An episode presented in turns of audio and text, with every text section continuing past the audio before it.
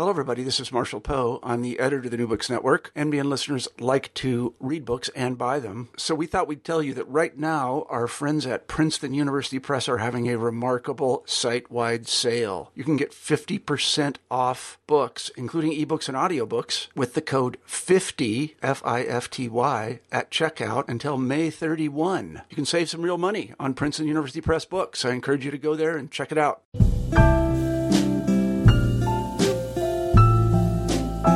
Welcome to the New Books and Poetry podcast. I am your host, Jen Fitzgerald. I'm thrilled to embark on this relationship with you, the listener, and endeavor to bring you the best of new poetry for years to come. I could think of no better inaugural guest than Brooklyn-based poet Jason Koo, who is joining me to discuss his new collection. I'd like to offer a brief biography before. Jason Koo was born in New York City and grew up in Cleveland, Ohio. He is the author of two collections of poetry, America's Favorite Poem, C N R Press twenty fourteen, and Man on Extremely Small Island, C N R Press two thousand nine, winner of the De Novo Poetry Prize and the Asian American Writers Workshop Members' Choice Award for the Best Asian American Book of two thousand nine. He has won fellowships for his work from the National Endowment for the Arts, Vermont Studio Center, and New York State Writers Institute. An assistant professor of English at Quinnipiac University, who is also the founder and executive director of Brooklyn Poets, a nonprofit organization celebrating and cultivating the poets, poetry, and literary heritage of Brooklyn, where he lives. Thank you, Jason, for joining me. Um, I figured we would start this podcast with some background personal information, if that's okay. Sure. So what part of New York City were you born in? Uh, I was born in Manhattan at uh, Beth Israel Hospital. Okay. Did you live there as a as a, a baby or an infant? Uh, yeah, we were there for, uh, I think we actually lived in the Bronx for a couple of years. I'm not sure exactly when we moved. I think I was about two and a half, maybe three. And then from there we moved to Toledo, Ohio, where my dad got a new job. That's where my little sister was born. And then eventually, I think in right before fourth grade, we moved to Cleveland.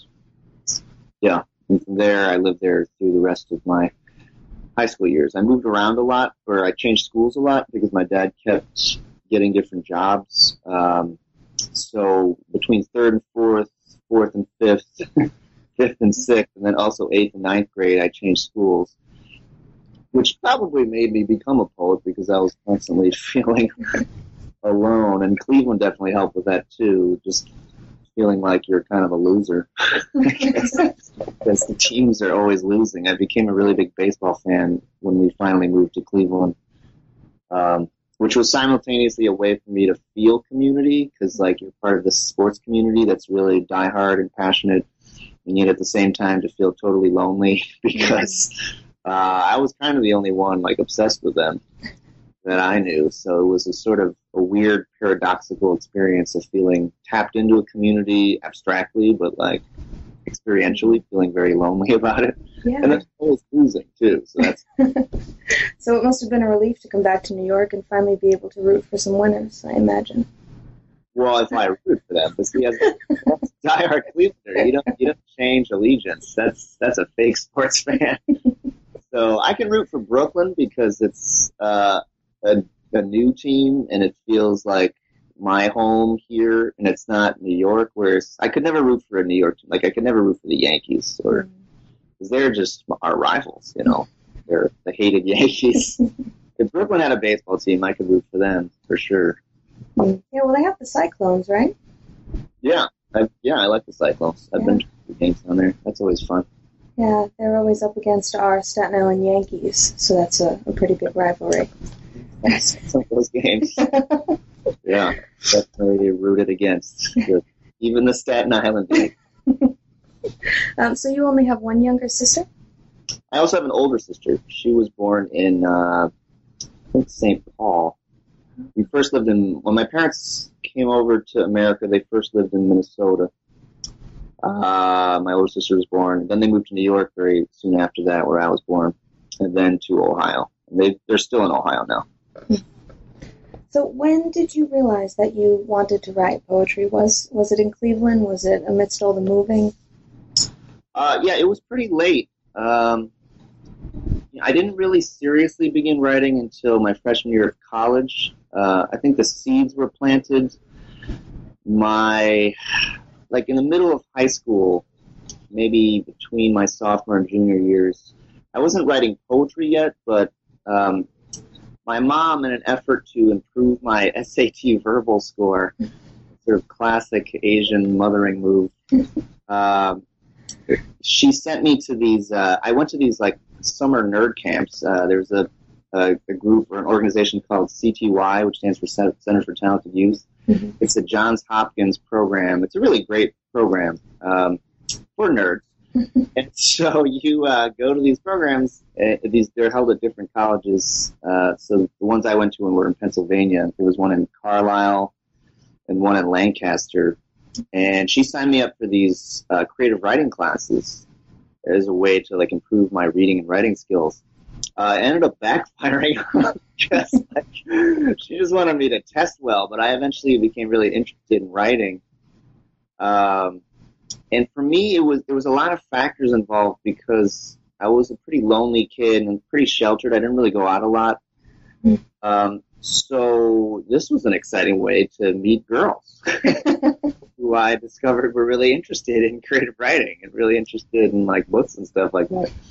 So uh, I'd always been like a math and science guy. So the more I got into these classes, and I made, you know, I didn't just meet girls, but I made some really good friends. One of whom was my became my best friend. He's still my best friend today.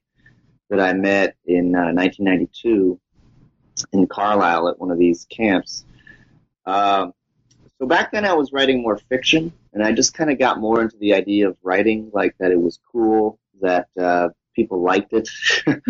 It was a, ma- a way to meet people. Mm-hmm. Um, and then, uh, and I, I guess I started, like, people started to tell me that they liked what I was doing. I mean, even though it was, like, oh, probably terrible. Uh, that, but, you know, that, that sort of, like, encouragement helps. Like, my friends, my teachers were telling me that. So when I got back to my own high school, uh, I started becoming more conscious of myself as a as a writer, perhaps. So... And then my senior year in high school, I had a really uh, great teacher, uh, my A P English teacher, whose name was Nancy Lerner. She, uh, one of my best teachers ever. It was just very encouraging, very smart. And I think the book that really got me, I think, serious about literature as opposed to just writing. Uh, because before that, I was, like, writing these stories. Like, I was writing a baseball novel. Somebody thought it was a baseball novel. Uh, but not really thinking of it as literature, just thinking of it as um, writing stories and having fun. Mm-hmm. Then we read Hamlet my senior year, and that book changed the way I thought about uh, writing, because for the first time it seemed to me possible that all the things that my English teachers had been telling me, that there were meanings in texts, which I always thought was ludicrous. I just thought, like, the writer didn't mean to put these things in that we're yeah. talking about. It's just ridiculous to, to be interpreting these these texts as if the writer meant something or possibly meant several things. But when you read Hamlet, it seems like the text is talking to itself. It seemed for the first time like I was reading a text that was self-conscious about itself. It was fascinating, like, and every line seemed to have potentially, you know, multiple meanings. Yeah, absolutely. So, absolutely. Yeah. I think that the thing with English majors is you realize just how magic it truly is, and that when you can understand that, you know, the story goes below the page and you unlock that, it, it just, you become enamored quickly. Yeah. So I started getting into the idea of writing to create meaning. And then I think, you know, probably because Hamlet was in verse, I started getting more interested in poetry. I started writing some in that year of high school. You know, again, it wasn't very good. Uh, and then I got to college, and I had a, a, a friend in my hall who was an upperclassman who was really interested in poetry. Didn't write it, but read a lot of it. Uh, so hanging out with him, I started realizing how much I hadn't read, so I started reading more poetry. I started reading poets like uh, Whitman and Hart Crane and the Bishop and John Ashbery. These, this was the year I discovered all these poets. That's great. And uh, that, especially Ashbery, that that kind of got me into writing what I thought were real poems. uh, and then by my sophomore year, I was pretty serious about it. I was writing a lot of poems. And, and then my junior year, I started taking some, some writing classes. Yeah. Yeah, I think it's pretty cool how your experience with writing has been one that has brought you closer to people. And like you said, you've had friends since ninety-two. Um, yeah. I've always found writing to be such a solitary and sometimes isolating endeavor, so it's really neat that you've had a different experience with that. Yeah. I mean, it's obviously simultaneously very lonely and then uh, sort of like you feel a community. But you're right, in some ways, and perhaps that's what's behind Brooklyn Poets, like because of the way I came to it, I think for me it's always felt like a gateway to community rather than just a way to be alone. Yeah. Um, good. I actually wanted to talk um, about Brooklyn Poets. Can you tell us how it came about? Uh, sure, yes. A little bit of a long story. I'll try to keep it short. Um, it actually began as an idea for just teaching private workshops. Uh, I was teaching at Lehman College in Phoenix up in the Bronx for a couple of years, and I was uh, I had a temporary full-time gig there to direct their graduate uh, literature program. Mm-hmm. And it was a two-year thing, and at the end of it, I thought that that I was going to get a tenure track offer, perhaps. Uh, the chair liked me, the dean liked me, and they were, you know, the chair was telling me, like, we've created this line for you. There has to be a national search and whatever, but, you know, obviously you're you're a front runner for the position. Um, and then I didn't even get interviewed for the position because uh, they decided that they needed to hire a fiction writer instead, so they just thought there was no point in even talking to me, which, you know, was debatable whether there was a point or not. Um, so I started scrambling because that was the middle of my last year there, and um, you know, I wasn't sure I was going to get a job. I had a couple interviews at M L A. I didn't get a campus visit. So it started looking more and more like I was just going to have to make ends meet somehow, like finding adjunct work or something. But as we all know, adjunct work, you know, is terrible. It pays almost nothing. So I started developing this idea to teach private workshops because I'd always thought, why do you need a middleman when you're teaching workshop? Why not construct a set of workshops that you teach privately in your own home, and then you can teach the things that you want to teach and the ways that you want to teach them outside of any kind of institutional constraints? Mm-hmm. And then I got this job at Quinnipiac University pretty late in the spring, and so I didn't need to teach these workshops anymore. But I already done, I'd already done all this work. I've really invested a lot of time and, and energy into it. And I had the name. Like, I came up with the name because I was trying to think of what to call these workshops, and I thought it'd be, you know, really cool to call it Brooklyn Poets or something like that.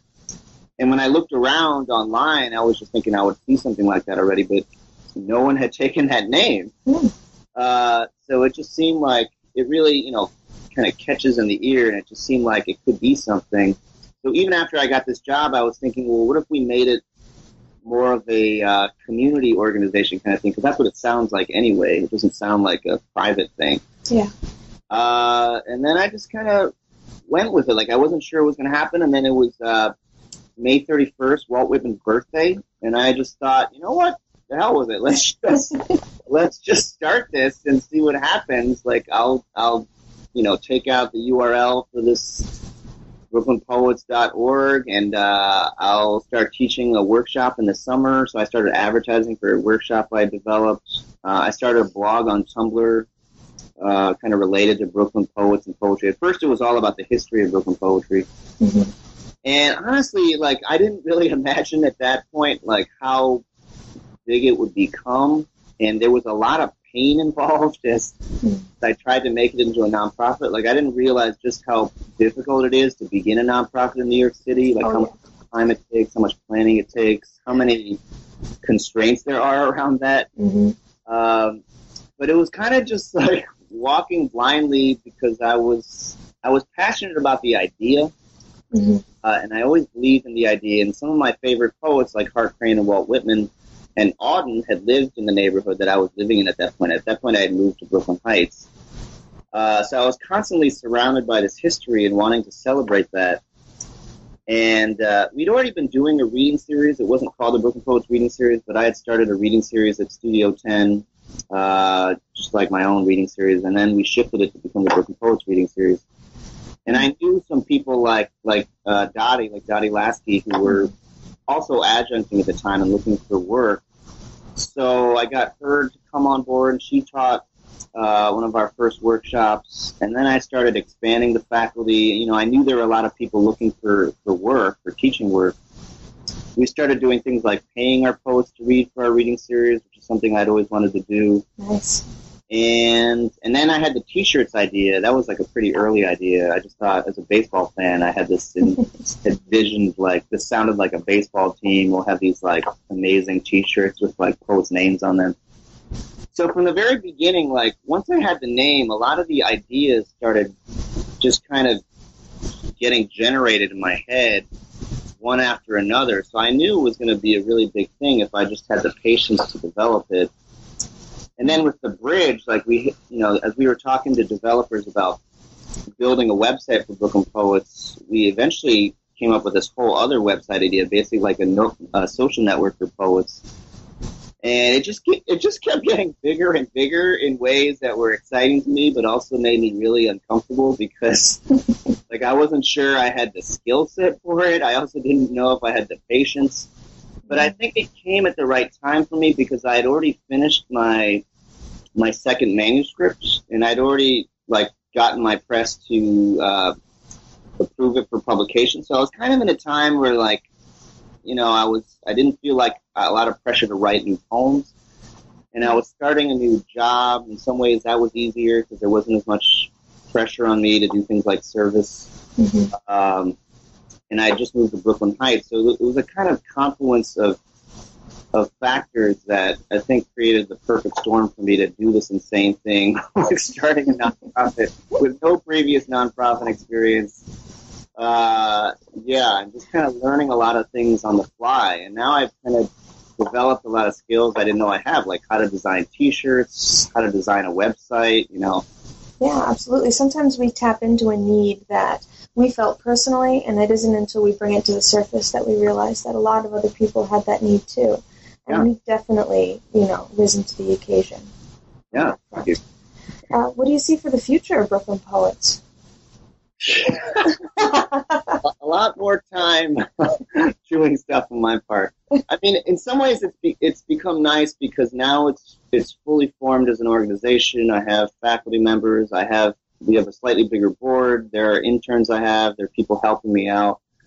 And I kind of have a grasp of all of our programs. Like, most of our programs are in place now, and I, I have a pretty good sense of how to run them. Mm-hmm. So those kinds of things don't don't take up that much of my time or consciousness anymore. But there are other things like, honestly, just like updating our, our photo blog on Tumblr, which we call the B I G blog. That's become a little bit of a, a burden. Like things like Instagramming, which...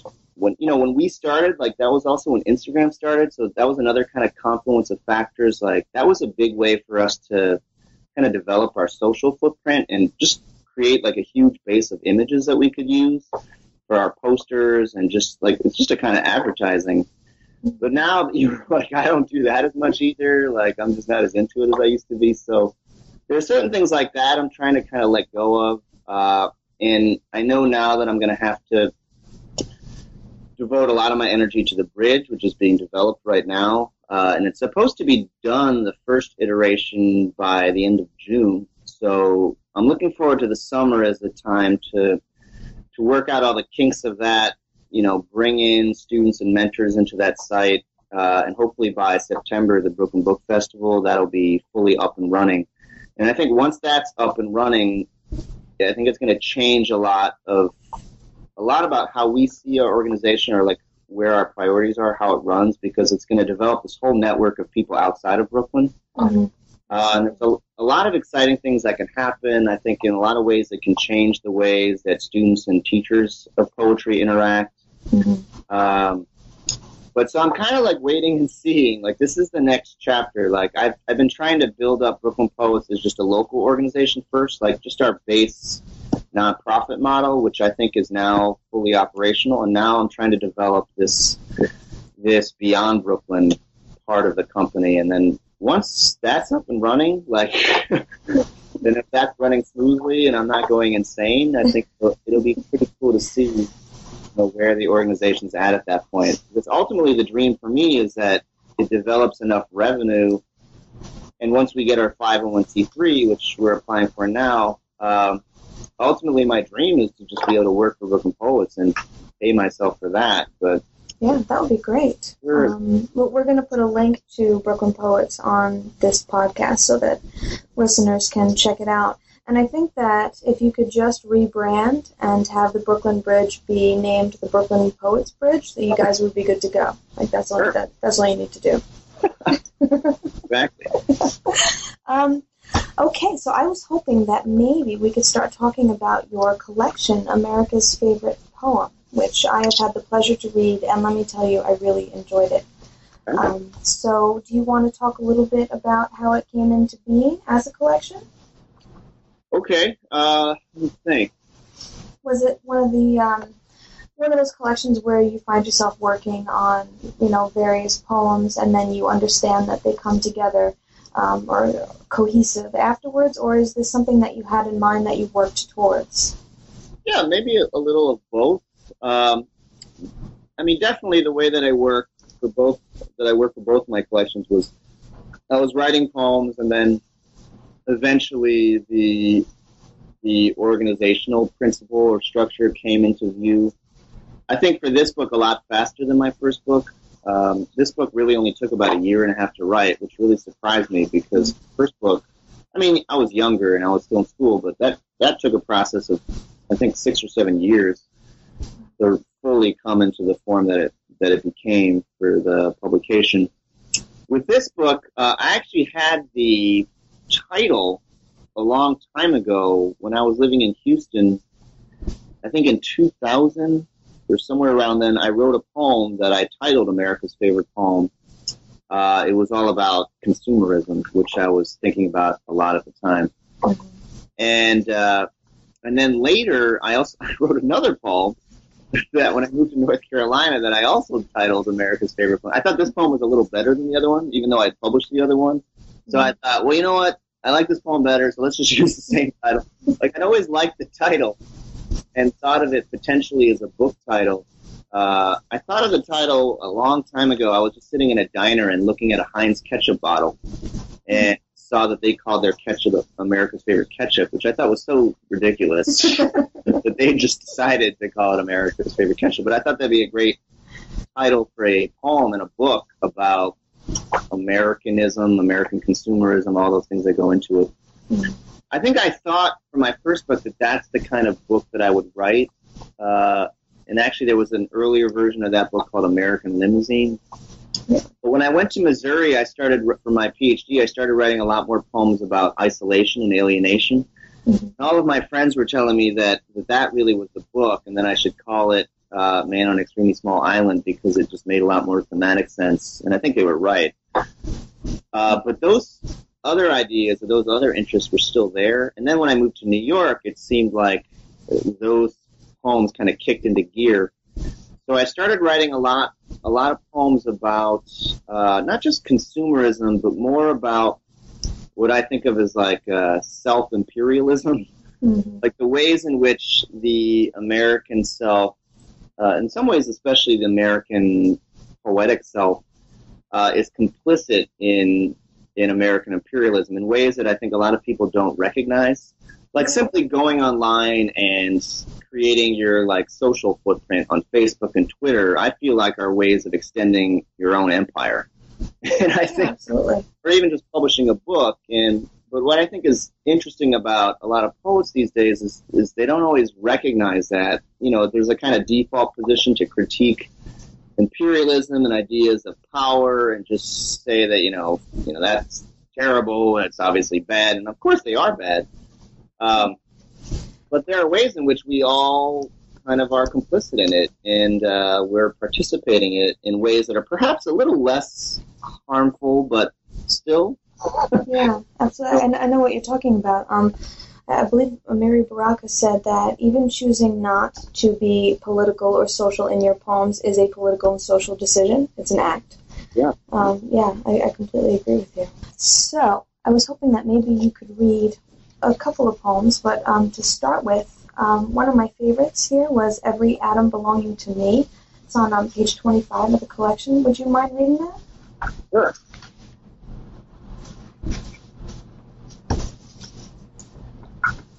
So this poem takes its title, as you probably know, from the beginning of uh, Whitman's Song of Myself. Mm-hmm. For every atom belonging to me.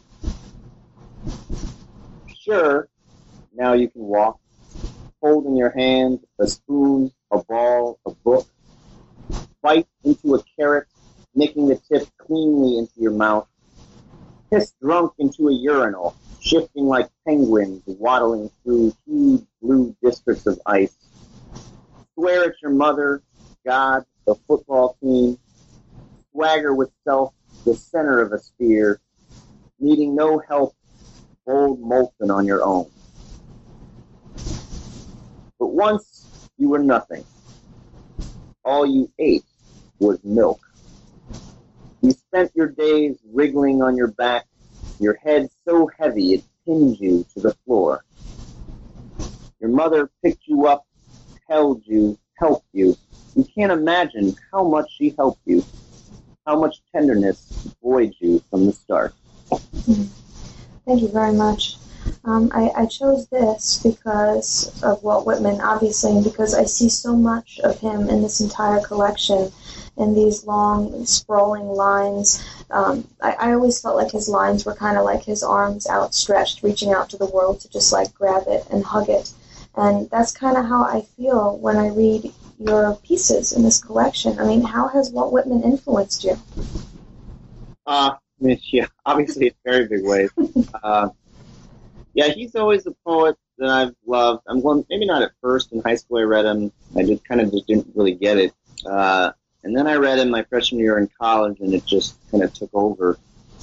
Uh, I think the original Leaves of Grass in eighteen fifty-five is still, in my mind, the greatest American book. There's just something unleashed in that collection, particularly the first, what, what later was called Song of Myself.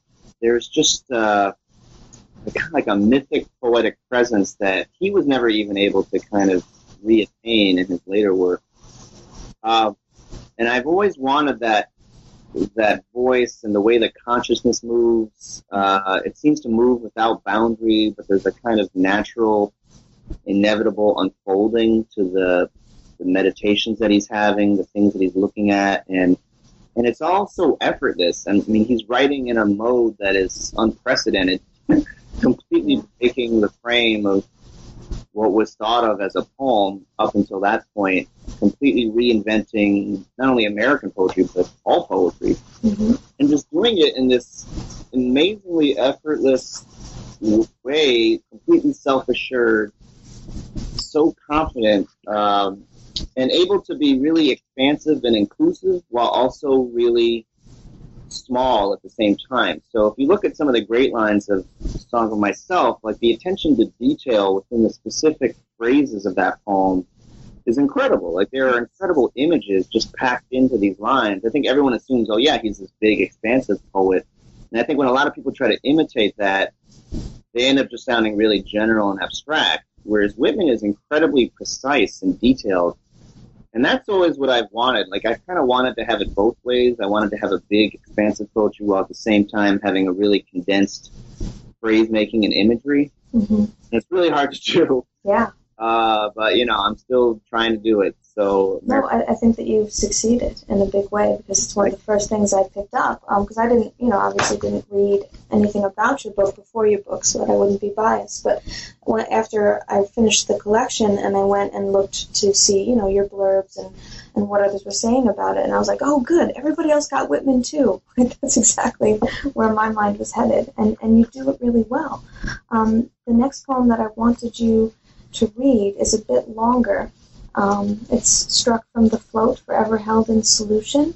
Um, one of my favorite things about this poem is what you were just talking about, with the lines seem expansive and sprawling, but within them there's such attention to detail and sound that it's easy to be enraptured by it. Could, could you read that for us? Sure, thank you. trust in the float forever held in solution. Scuzz buckets, my thanks. You kicked me out of comfort and showed me how comfort was conniving to make me content with an almost life, the life I sort of wanted to have. And now I'm blasted out of sort of into the sun tonnage of this city. Look at the bridge accelerating against the sky, taunting the tourists with their tiny cameras on the puny pier. It dares me to think of it as a mere amenity, though this was the life ever since I first read Hart Crane and saw him on the roof of one ten Columbia Heights boasting the Brooklyn Bridge as his background. He came with nothing and left buildings. I came, even reduced by you, with much more, and walk around his old neighborhood like it's my inheritance. I walk past one ten Columbia Heights, where Jehovah's Witnesses building now stands. I see through their watchtower to Crane's broken tower. Out of the rubble of his life, just one phrase's swift, unfractioned idiom annihilates their literature. I look down at the gleaming musculature of the East River and imagine Whitman, curious in the crowd on Robert Fulton's ferry, imagining me. Did he imagine me, most particular me, the only son of Korean immigrant parents, crossing with the others on the ferry? I don't think I would have occurred to him, which is no offense, as even the Brooklyn Bridge did not occur to him. You could say Roebling and then Crane out-imagined Whitman, but he had the right, the original idea. And you can still feel his presence, my enemies, in the movement of these waters. The generosity of his imagination rippling to me, not banked by its limits. The kind of generosity you did not extend to me as you imagined my life going nowhere. I try to extend this generosity to you, shamed by Whitman into questioning my enjoyment of the view on this gentrified shore, the reward for what I've done. I could say I'm not as bad as you think, but it's true. I'm worse than you think. Whitman knew this, knew what it was to be evil, how we shouldn't be fooled by any soaring, generous spirit, least of all his, that there was always something evil in it, always something conquering in the creative.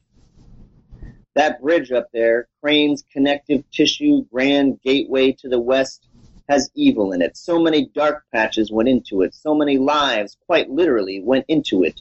John Roebling killed by it, Washington Roebling crippled by it, confined during construction to the same room on Columbia Heights that Crane occupied as he climbed the bridge with his own construction and was killed by it. But his name is now an aria out of it. His dark life made it leap with more life, just as Whitman's life made Fulton's Ferry more lasting than a commute, even after the Roebling's Bridge replaced it with this refurbished historic pier, where Whitman's words have washed up to decorate the railings.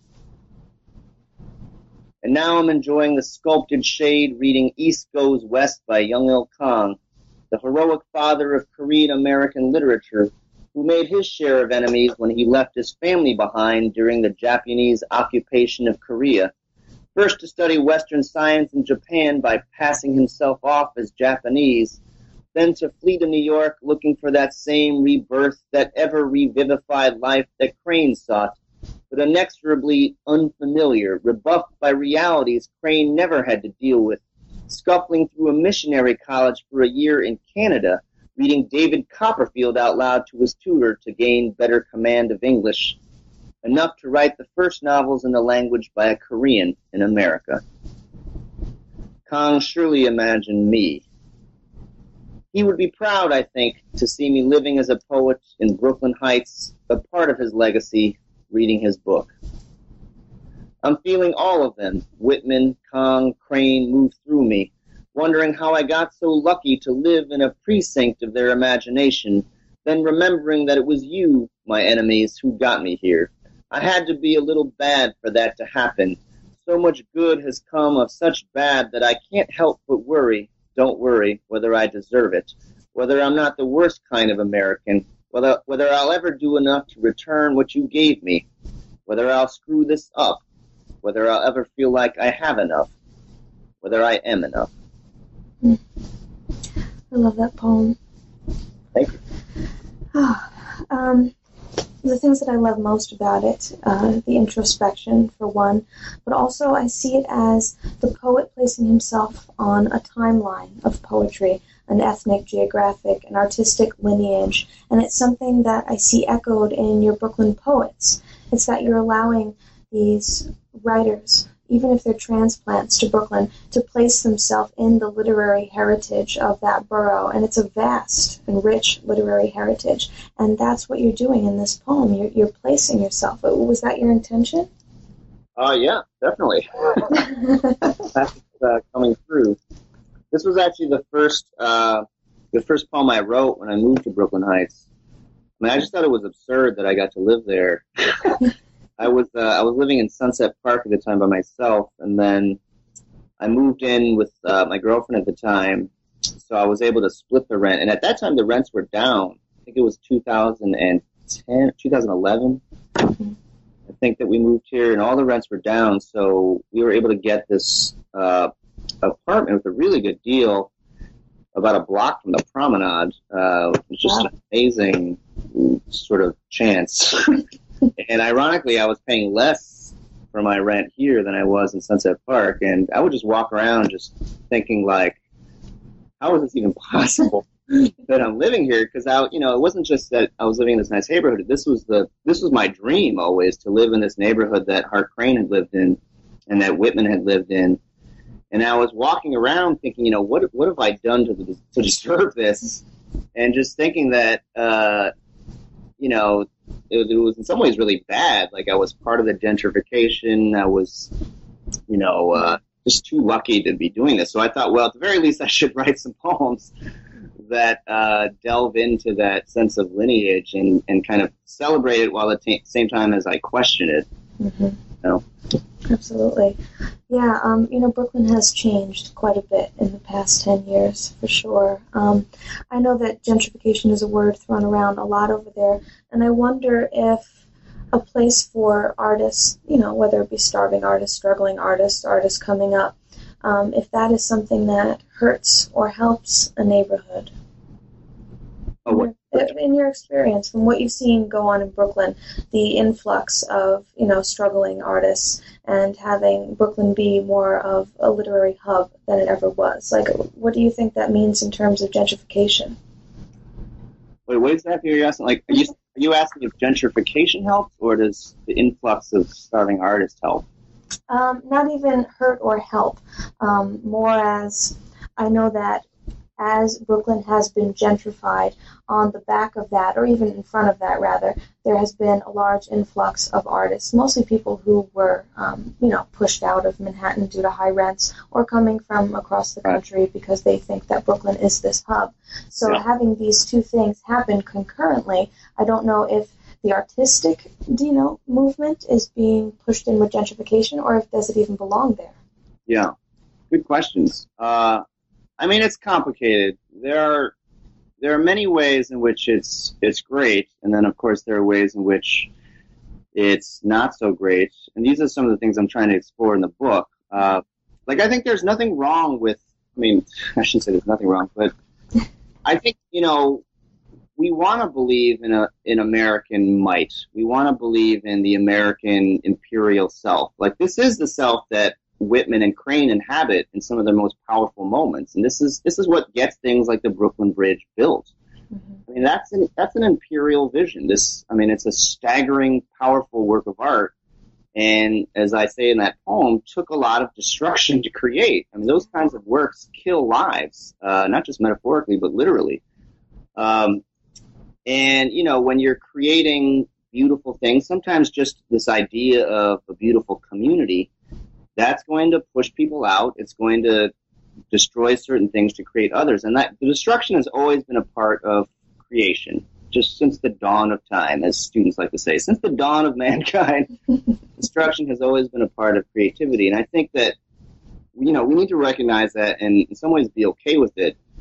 uh, and at least be conscious of it in our own work so that, you know, we don't just go about destroying, but also creating. Mm-hmm. I think as long as you're thinking about creating and trying to build community and try to be aware of people, other people, uh, you can combat some of the, I think, some of the more corrupt influences of gentrification.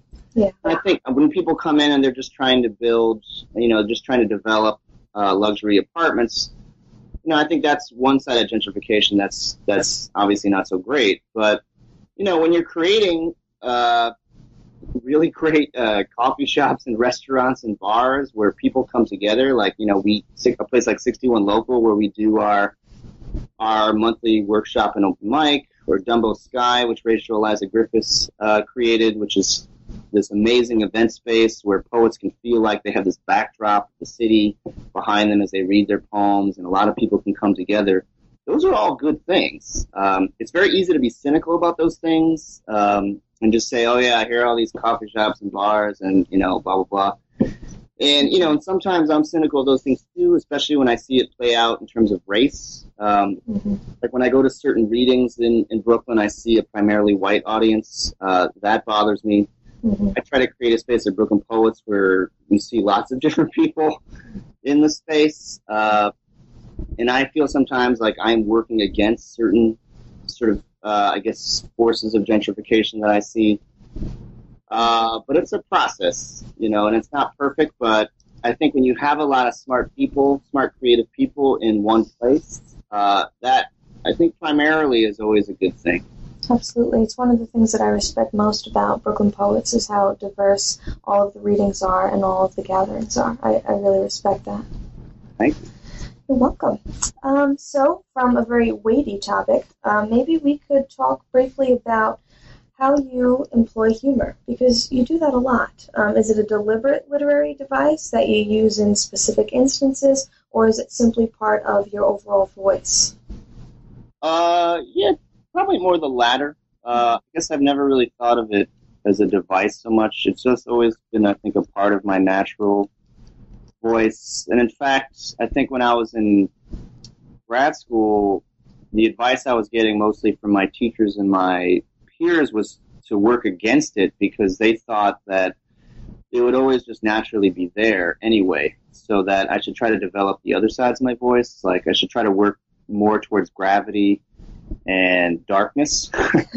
Because like when I was younger, I was I was trying to write, you know, funny poems, I think, most of the time. I was in some ways really influenced by Billy Collins at the time, like the late nineties, the early twenty-first century. Um And I think, you know, some of my teachers, like Adam Zagievsky at Houston, were telling me it was too light, which I think was true.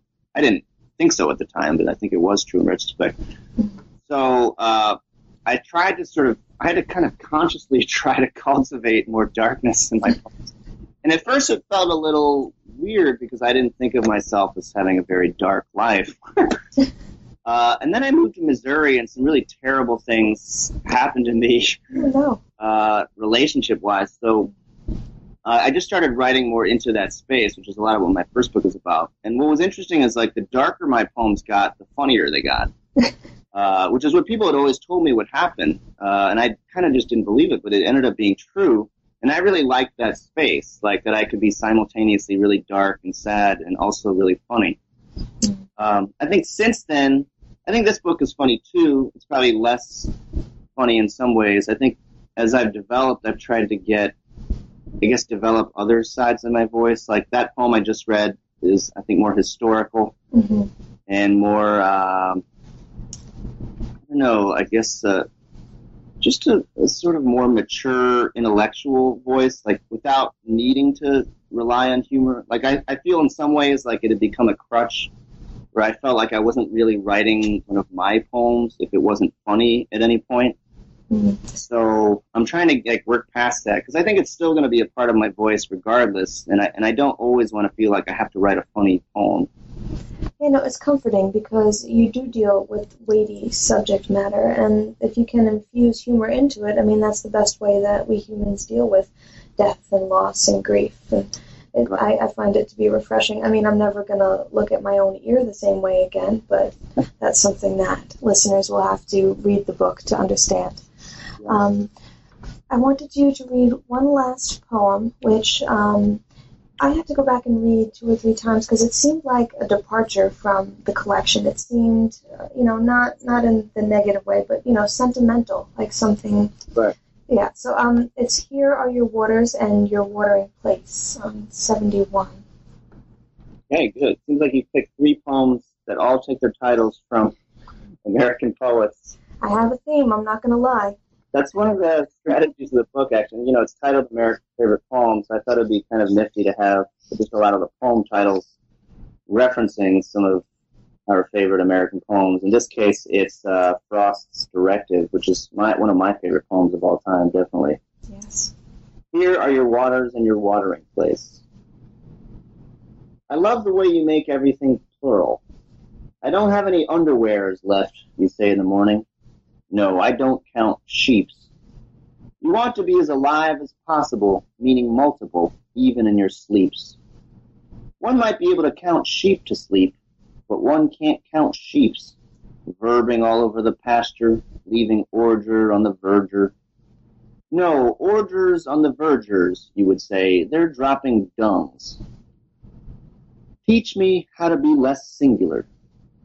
Teach me how to open order to ordure to orchards. I love how you leave waters all over the apartments, one by the couch, one on the dining table, two by the kitchen sink. I go past these glasses and suddenly see how thirsty I was, how much of a desert my life is, how much of a camel I've become. This one of my favorite types of poems is the poet in a space after their beloved has left, and them comprehending the space in terms of their beloved and how it's been altered. And that's something that I saw here, and I just really loved. I mean, I told you I read it three times over, and um, the switch that is made from um, no ordures on the vergers to the next line, teach me how to be less singular, what, you know, sort of switching to address. It's just a lovely shift in the poem. Do you want to tell me at all about how this came to be? Uh, yeah, it actually came out of kind of a dark place. uh, I had just, like, I, had, I think I'd done something to hurt my girlfriend at the time, and then I wrote two poems. The first poem in the book, American Dream, there were two very sort of like self-critical poems. Well, at least the first one was. Mm-hmm. And then this poem became more of a gesture towards, I guess, healing and really trying to look outward to her as an other. And that's, I guess, if you notice, like one of the movements of the book, like the whole first section, the first half is devoted to the self and the imperial drive in the self and all that you can celebrate at the self and at the same time be wary of. And then in the second section, trying to sort of showing the fallout of that, like how that can play out in relationships if you're believing in the self too much. And then as it gets to the end, trying to to heal that by actually going outward to an other and have a, a real sense of awareness of that person and relationship. Um, so this poem in particular, I think, is probably why it stands out uh, right toward the end of that section, is, is really trying to leave the, I guess you could say, the confines or the obsessions of the self and actually learn from the other to get into a freer place. And even the style, like, you know, dropping the punctuation, mm-hmm.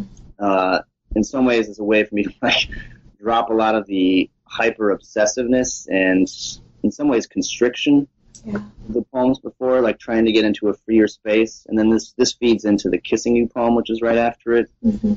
Which is a kind of litany of, I guess, loving, you could say, or inclusiveness. Yes, absolutely. Um, so, I would like to finish the podcast with two questions that I'm hoping can be recurring. Um, the first one is, who are you reading right now? Because there is not a vast list of new poets, um, except for this podcast, which seeks to do that. But often poets rely on each other to find out, you know, who's writing what and how. So who are you reading? Uh, I'm actually reading some people that are not poets. Should I not talk about those people? You can talk about whoever you'd like. Well, I've been reading uh, a lot. A book a lot of people have been reading, Carl Knausgaard's My Struggle. I just finished the first volume of that, which was pretty amazing. Uh, it's a project I've always been interested in writing about, writing obsessively and expansively and about daily life. Uh, and now I'm about to start reading volume two. I just started reading Lydia Davis's uh, collected stories, which I'm really interested in. I'm trying to think of some poets I've been reading. Um, let me think. I just read, you know, Roger Reeves' book, King Me, which I loved, and he was uh, brought to read for Brooklyn Poets last month. And uh, let's see, who else? I mean, I love Mary Ruffel. I've been, who doesn't? Right. I've been writing about her for a while. I just wrote a, a kind of expanded essay about her book, Indeed, I Was Pleased with the World, for this really great journal, Music and Literature, which did a retrospective of her work. Um, you know, and everything she's written lately, Madness, Rack, and Honey is great. The most of it is great. Um, let's see. You know, last night I read at uh, Goodbye Blue Monday with uh, some really great other poets. It was a really fantastic reading. Uh, so Samson Starkweather was there, whose work I really like. Sally Mao, a young uh, poet whose first book just, just came out. I was blown away by her reading. Uh, Peter Friedman, uh, a young poet who's actually taken some of our workshops and uh, performed at our open mic. He doesn't have a book, but he's a really fabulous poet that I'm sure will have a book pretty soon. Another young poet, Madeline Barnes, whose chapbook came out, was just Poet of the Week on our site, has been great. Some of our faculty members, Monica McClure's new book is great. Uh, Jenny Zhang, obviously, Lee Stein. I mean, everyone on our faculty, their work I just love. John Murillo is a is a really fantastic poet that I feel like a lot, not enough people are talking about. Uh, Melissa Broder, obviously, Dottie mm-hmm. Lasky is fantastic. Um, Debbie Kwan, Jeff Simpson, and I mean, just go through our poets roster. Yeah, oh good, so it's all on the Brooklyn Poets website, we can find these? Yeah, anyone featured on our site is definitely a poet that uh, I'm interested in and like quite a bit. Fantastic. Uh, yeah. Okay, good, yes, we will have that link up for listeners. Um, and for a final question, what else would you pursue if you couldn't write poetry? I mean, well, that's easy. I would have been a baseball player if I could play at all. Uh, I mean, I felt like I had a, a little bit of talent, but, you know, not really, not much.